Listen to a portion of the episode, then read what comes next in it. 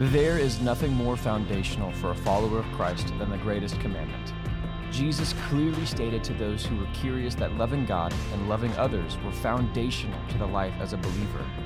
We as believers can love God through worship, the studying of His Word, and our walk with Christ. We can love others through seeing, serving, and sharing with them. So let us build on the firm foundation of Christ as we love God, love others, and advance His kingdom.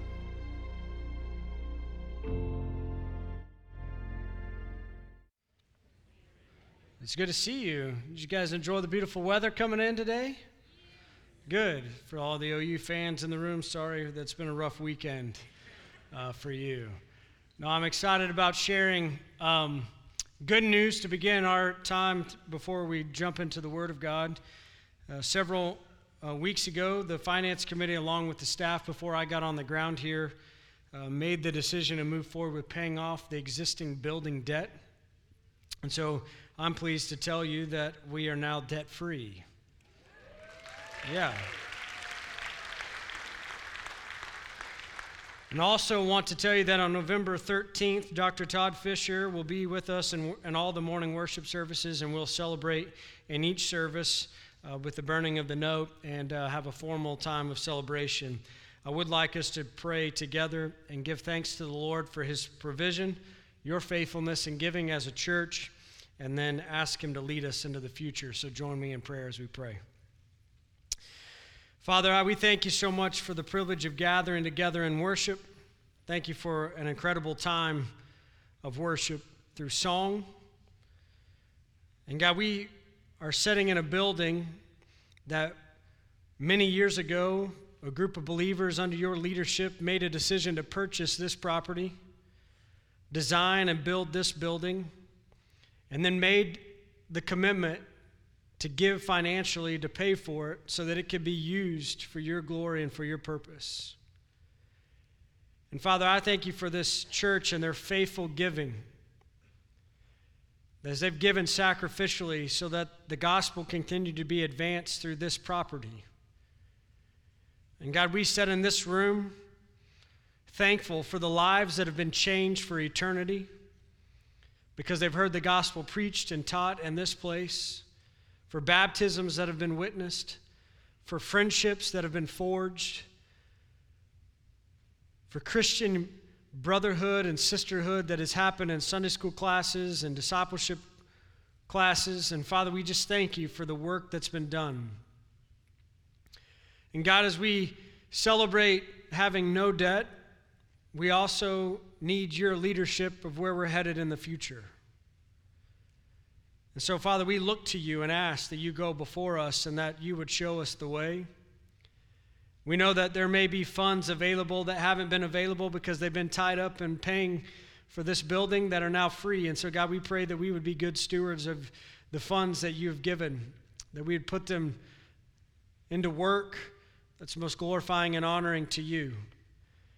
And Father, we also ask that you'll lead us in how we use and continue to maximize the property that you've given us. And God, we ask that you'd lead us now and in the days ahead, and that we would walk in obedience to your direction. And we pray this in your name. Amen. If you got your Bibles, you can turn to Acts chapter 3. The last three weeks, we've talked about the greatest commandment about the loving God portion, that we love God with our worship through His Word and with our walk.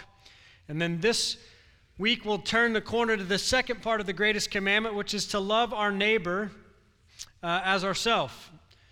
And so we'll talk specifically that we'll love our neighbors by seeing our neighbors. And that's an important word, the idea of seeing them.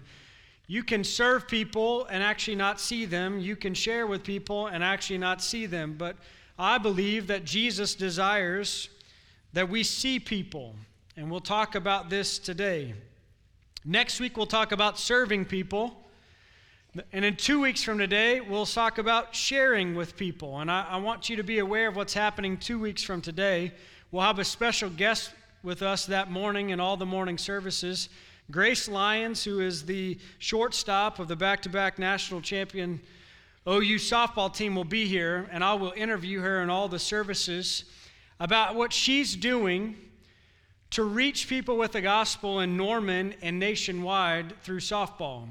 She's shown to be a faithful disciple maker, and so I've asked her to come and share as a part of that sermon that we'll preach in a couple weeks. I do know for high schools that's fall break, so you may have plans, but if you can rearrange your plans to be back for that, that would be great. I'll tell you the story this morning, a brief story of Alexander Schmemann. Alexander was a priest who led a reform movement in Russian Orthodoxy, but him and his fiancee were traveling on a subway in Paris, France. At one stop, in particular, an old, ugly woman, as she was described, dressed in the uniform of the Salvation Army, got on and found a seat nearby them. Alexander and her fiance whispered to each other in Russian how repulsive she looked. A few stops later, that woman got up to exit, and as she passed by them, she said in perfect Russian, I wasn't always ugly. That woman, as Alexander described it, was an angel of God. She opened his eyes, searing his vision in a way that he would not forget. Just as Alexander's eyes were opened in that situation, that he thought speaking in Russian was safe on a subway train in France, realized that that woman could speak Russian and hear everything he said, his eyes were open to the fact that that's the case. I believe that the Lord can open our eyes this morning as we look at an example of two men who were going through the routine of their everyday life and encountered a man who was doing the same, and what happened as it was a major game changer. And so in Acts chapter 3, we're going to look at the first 16 verses. This actual story goes all the way over into Acts chapter 4, verse 31. We're not going to read the entire story. I will read parts of it and refer to parts of it. But we'll begin with the first 16 verses as it lays the foundation for us this morning. So let's read together. Now, Peter and John were going up to the temple at the hour of prayer, the ninth hour, and a man lame from birth was being, was being carried, whom they laid daily at the gate of the temple that is called Beautiful Gate, to ask alms of those entering the temple.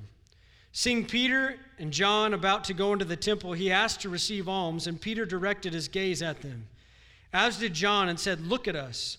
And he fixed his attention on them, expecting to receive something from them. But Peter said, I have no silver and gold, but what I do have, I give to you. In the name of Jesus Christ of Nazareth, rise up and walk.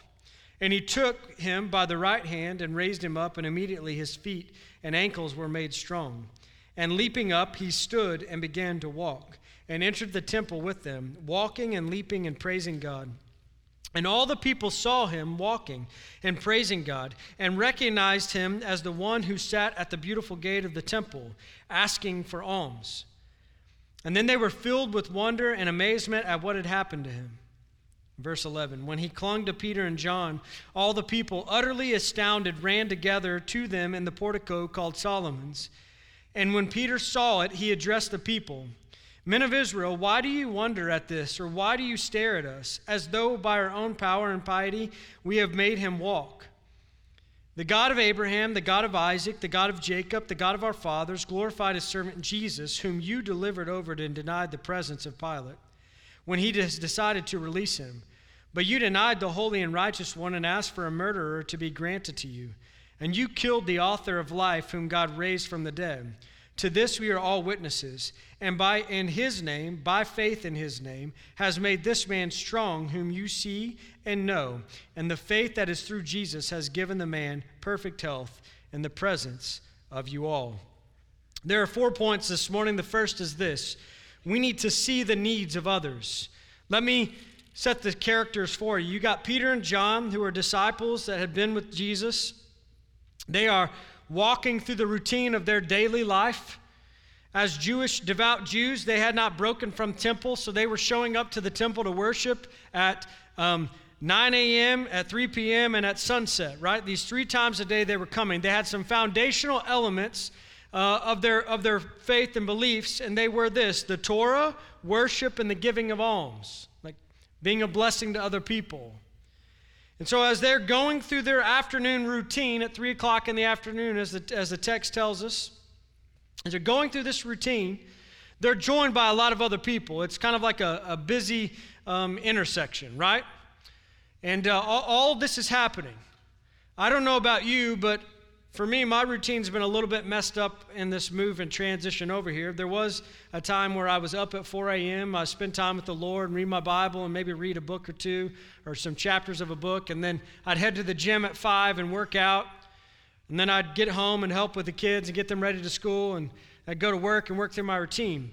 I never had anybody volunteer to show up at 4 a.m. and hang out with me. That's like not fun. But I would have people that would join me during my workday routine at different times, and they would they would come alongside me and they would say, "Hey, uh, did you see that?" And I'm like, "No," or they would ask, uh, "Why why do you do it that way?" And I'd be like, "I don't know," because I was so I was so used to the routine that I would miss things that were happening in my life. And and here you got Peter and John in a routine of going to the temple to pray, walking past people all the time, right?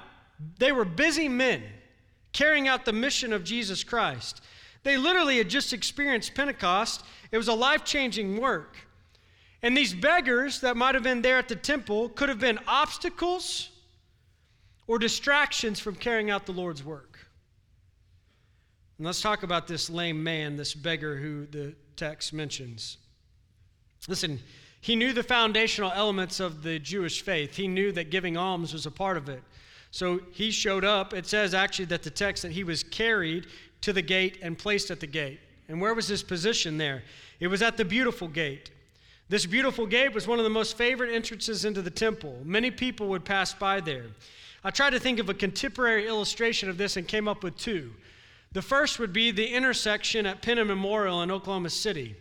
That's near Quail Springs Mall. At the holiday season, everybody from Oklahoma comes to that intersection at some point. It's terrible.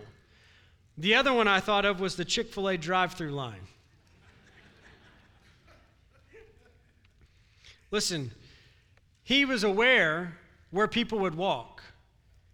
He begged every day. In fact, the verb used in this, in, in this text says that it was a regular, habitual action. Every day, this is what he did.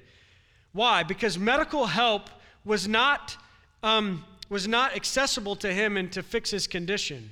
He, was, he had no hope. The only way to support himself was to beg. And so he did. This man was not just broke, he was broken. Physically crippled. If you look at Acts 4:22, it tells us how long he's been dealing with this. For the man was more than 40 years old on whom this miracle of healing had been performed. For some 40 years, give or take a little, people carried him everywhere he had to go. 40 years, they would place him in the same spot and he would ask people for money. Listen, this lame man had a physical need, but his physical need is also a picture of the condition of a sinner who has no hope of getting out of our sin, being dead in our transgressions without the person of Jesus Christ and his work. So this lame man sees Peter and John. Now, we don't know exactly the setup, like where he was at, and if Peter and John actually walked like right past him, or if he had learned the skill of scanning the crowd and seeing people that most likely might give him something if he asked for it. But all we know is this is that he saw Peter and John and he asked them for alms. Ask them for money. And this is where seeing the needs of people comes into play. If you look in verse 4, it says, And Peter directed his gaze at him, as did John. Some of your Bibles might say, looked straight at the beggar. But this idea of directed their gaze shows the intensity. This was not just casually looking upon the man, this was actually seeing him, being able to know the things about him, and this is this is this story highlights something for us. Ready, church? It highlights the importance of seeing people around us. Think about all the people that you walked past to get here. How many of them did you actually see? I'm not saying casually looked upon or how many did you see? This is a reminder, a sobering reality that we literally could have walked into this space and been oblivious to the people who were sitting in chairs next to us, in hallways as we walked past them, ignoring the needs that they may have that are right in front of us. People often tend to ignore their obligation to care for the needy. And so I, I want to say this to you this morning, church. We have to be careful that we do not let the busyness of our lives preoccupy us so much that we miss what God is doing in the people right in front of us. Jesus pays attention to, if you look at people, and he pays attention to how you look at people.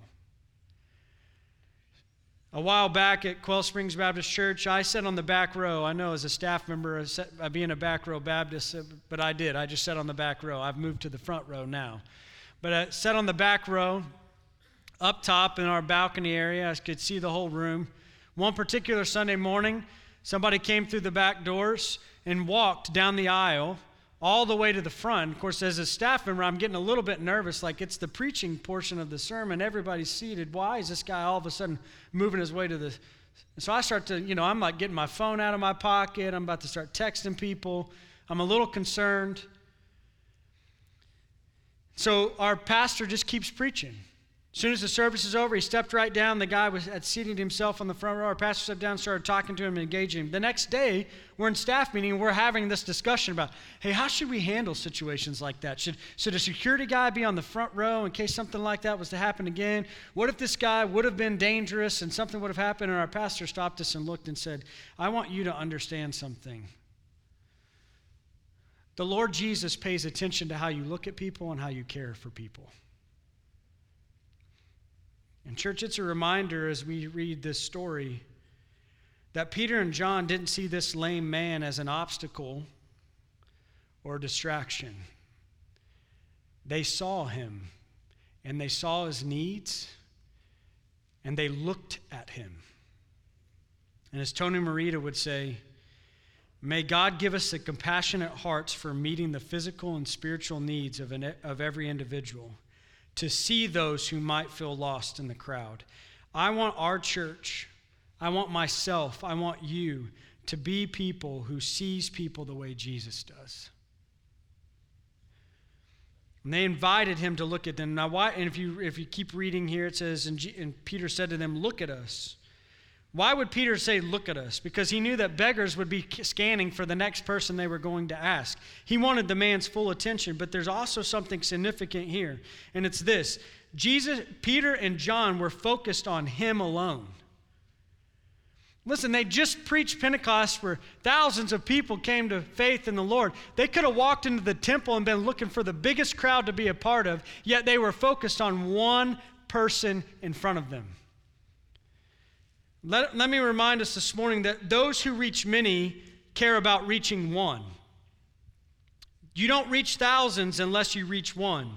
And listen, we might be excited about the number of people in worship or how many people we've taught or how many people we've led to the Lord. And listen, those things matter in the kingdom of God, but I will say this what matters most to God is that He watches faithfully to see how we interact with the one He's put in our life today, and the one He'll put in your life tomorrow, and the one He'll put in your life on Tuesday, and in the next month. There's a reason why Jesus emphasized leaving the 99 to go and find the one. There's a reason in the parable of the lost coin that they tore the house apart to find the coin, right? That, that there's these ideas that one matters. And so we need to see the needs of others. We also need to see the potential of others. If you keep reading in the story, the man fixes his attention upon them, expecting to receive alms. I, I don't know about you, but have you ever expected to receive something that you kind of wanted, but you actually got what you needed?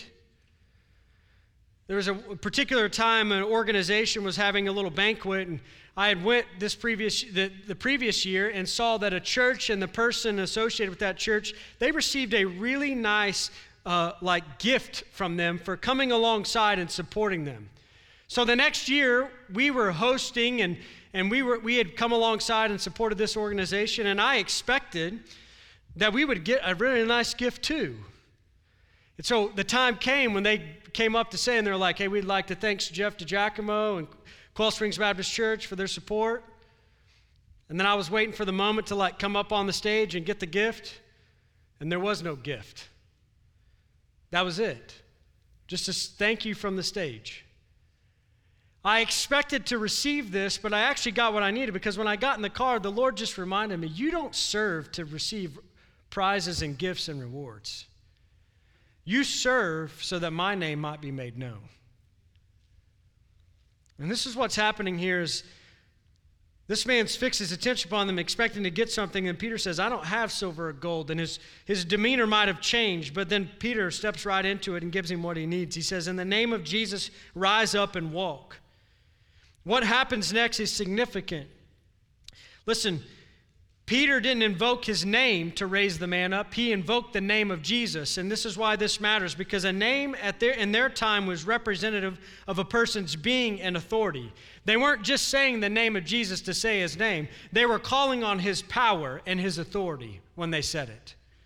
And when we call upon the name of Jesus to work in the hearts of those that we see, we are calling on a power and authority that is far superior to anything else in this world. Now, the lame man knew he could not walk. And so when Peter said, In the name of Jesus, rise up and walk, he didn't get up. Imagine being in this state for 40 years and you're told in the name of Jesus to rise up and walk. You're going to think to yourself, You're crazy, I can't stand up. So Peter did a Peter thing. Peter always has these moments where he kind of just goes off the rails a little bit. He just grabs the dude and pulls him up, yanks him up. And listen to what happened. He took his hand and stood him up. And as the Greek word states, instantly everything came together. Luke was making a distinction when he said feet and ankles, right? He's, he's making a distinction about what's happening.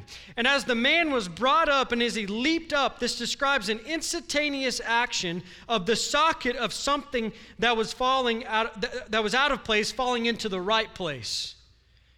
Listen, when Peter saw him, he saw his needs. And on this particular day, he saw his potential that this man can walk in the name of Jesus. And so, right there, in the name of Jesus, he helps this man stand up. And when this man stood up, think about this again 40 years of not being able to move, to walk, having to be carried everywhere you go. He, it says he took a step. Now, think about that first step. He was putting his foot out thinking, am, is this, am I going to stay standing when I walk forward? And then the second step.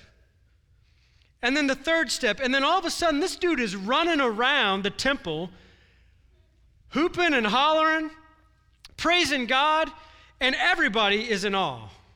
And this brings us to the third point see the impact of others. In verse 9, it says, And all the people saw him walking and praising God and recognized him as the one who sat at the beautiful gate of the temple asking for alms. And they were filled with wonder and amazement at what had happened to him.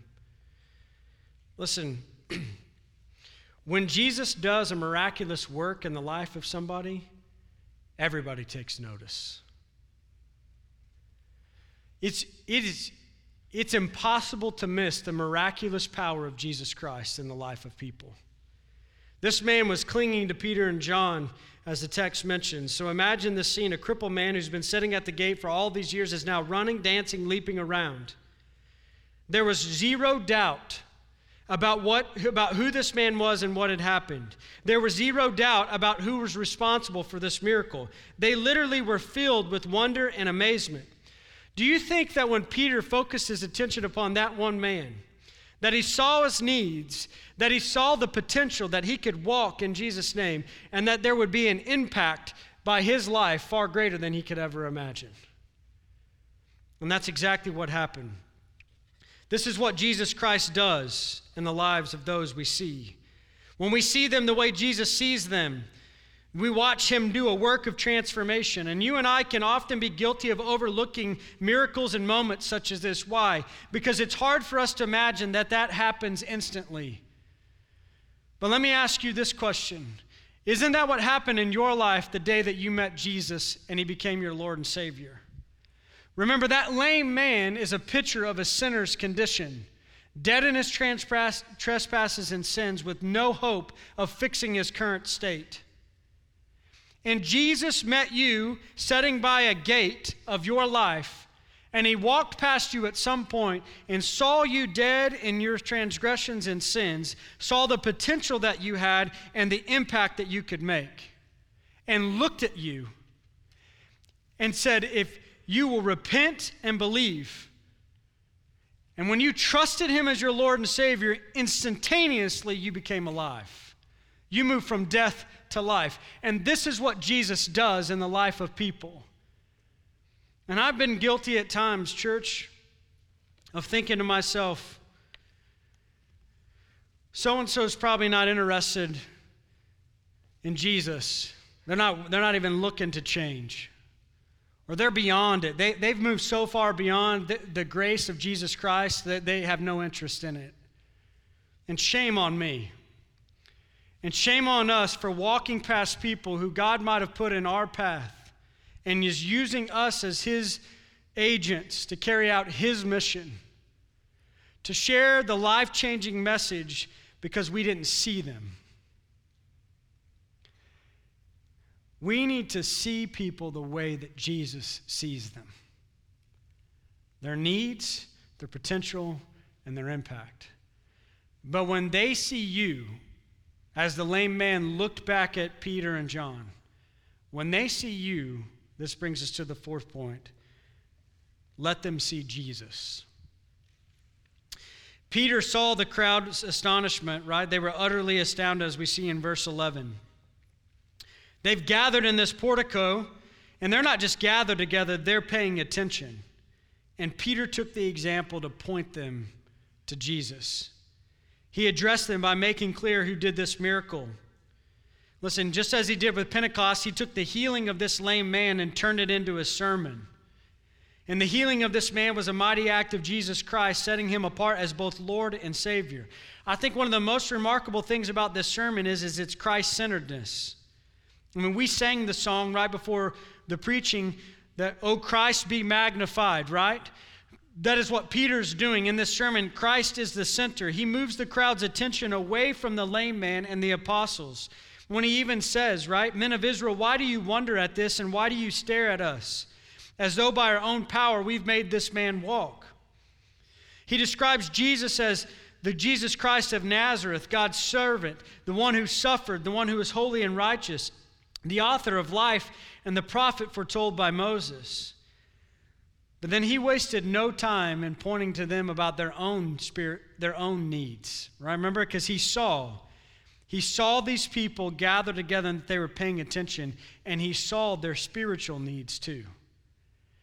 And so he confronts their sin head on. I don't think there's anything any more bold statement than verse 15 that says, You killed the author of life, whom God raised from the dead. He basically said, It's your fault that this has happened, that Jesus died. Because of your sin, this is what's happened that you chose a murderer over Jesus, but God has raised him from the dead. And I won't read these verses, but between verses 13 and 16, he, he calls or he, or sorry, uh, between verses 17 and 26, he calls them to repentance. Why? Because it brings about a forgiveness through Christ, and that forgiveness is available to anyone who calls upon the name of Jesus. And so, as this crowd began to listen in, it became obvious that these people knew that there was something different about Peter and John, so much so that some of them wanted to be arrested, but others were believing. And let's look at chapter 4, verses 1 through 13. I will read these for us. It says that they were speaking to the people, the priests and the captain of the temple, and the Sadducees came upon them, greatly annoyed because they were teaching the people and proclaiming in Jesus the resurrection from the dead. And they arrested them and put them into custody until the next day, for it was already evening.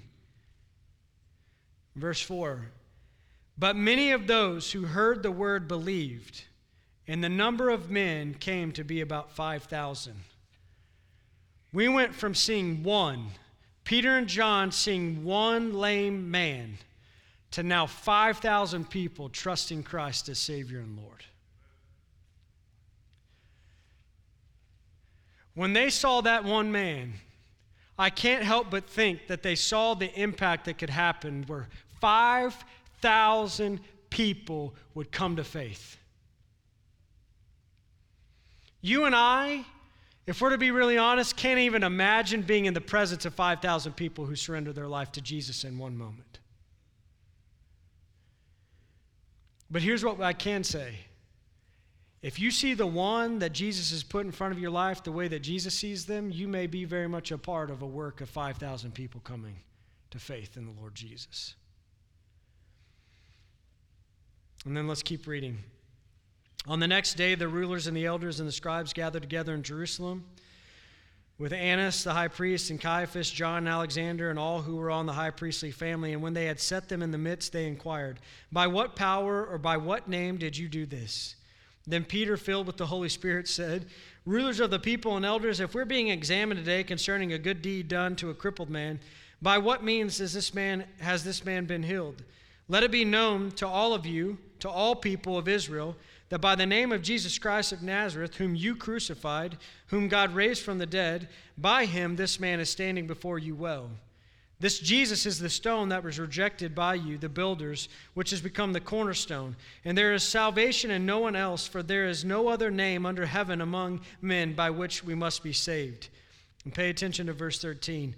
Now, when they saw the boldness of Peter and John, they perceived that they were uneducated, common men. They were astonished, and they recognized that they had been with Jesus.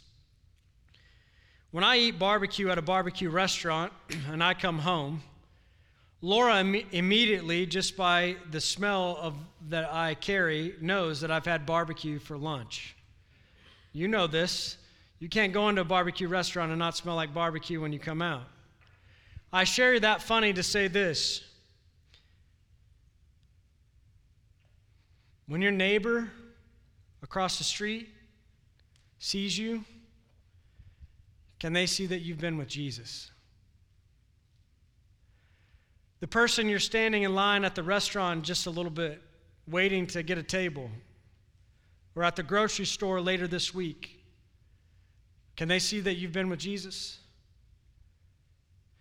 Can your people in your own home see that you've been with Jesus? Can the least of these in our community, when you interact with them or pass by them, can they tell that you've been with Jesus?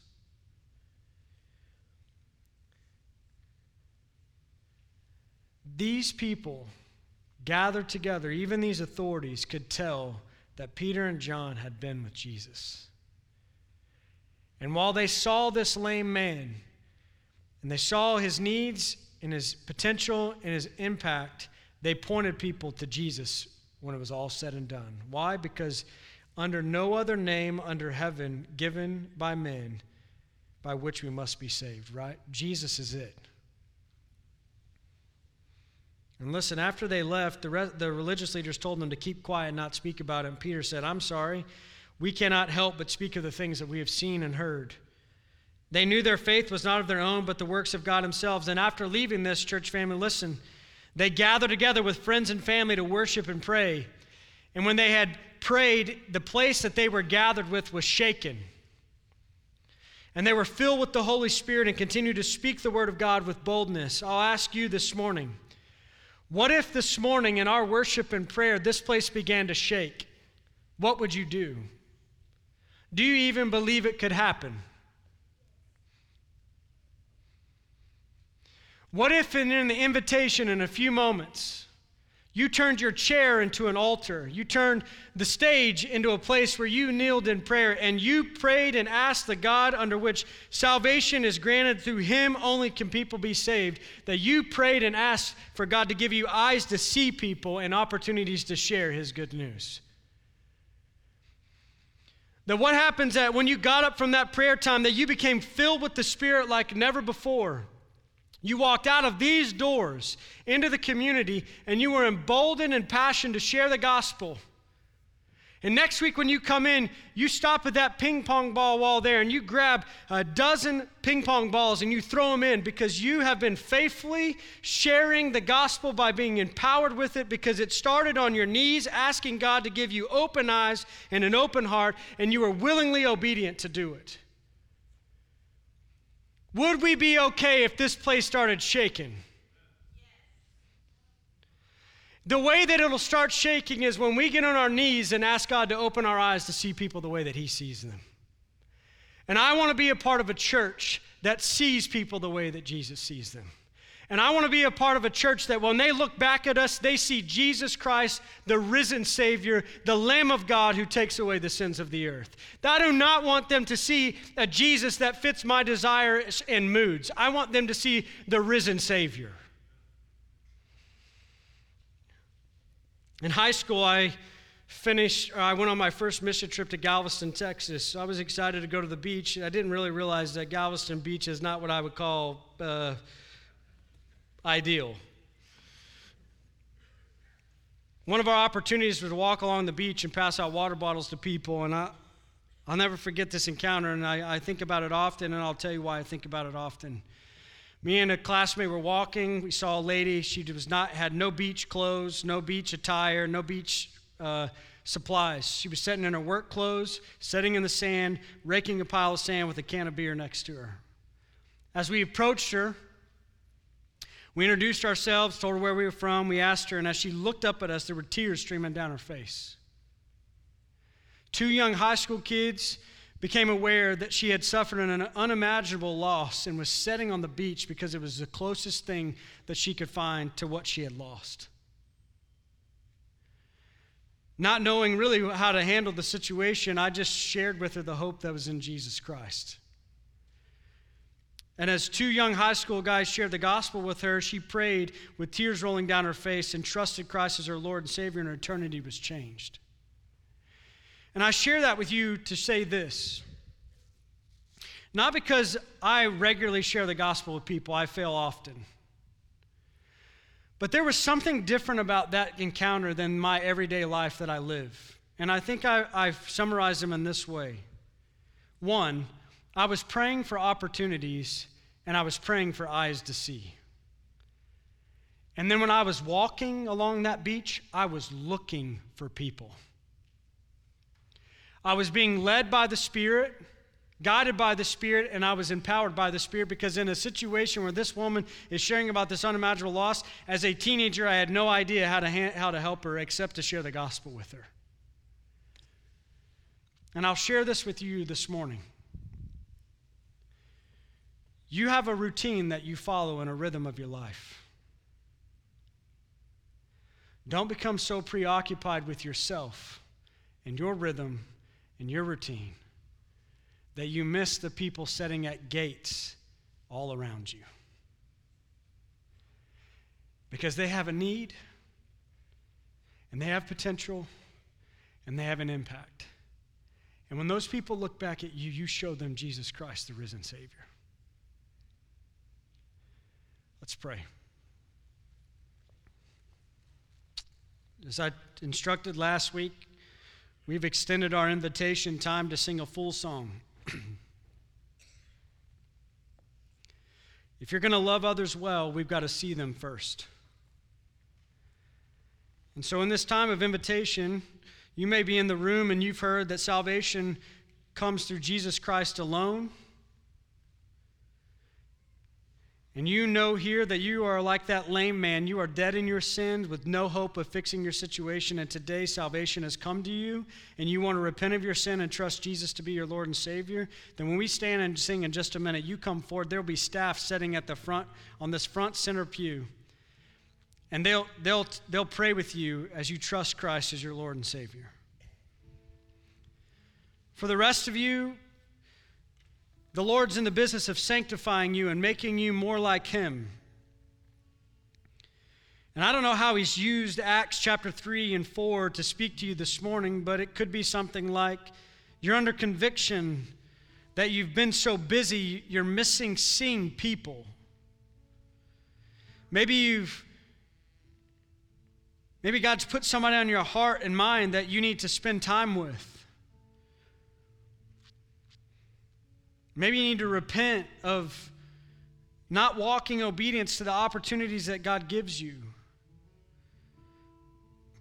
And I'm going to encourage you to, if you want to come forward and kneel and you want to turn in your chair and make it an altar and get on your knees before God and say, God, help me see people the way that you want me to see them. Help me take advantage of the opportunities that you put in front of me. Help me see their needs, their potential, and the impact that they can have. And then begin to pray that you will walk in willing obedience to what He's calling you to do. You know how to respond to what God's calling you to do, and you respond in the way that He's leading you.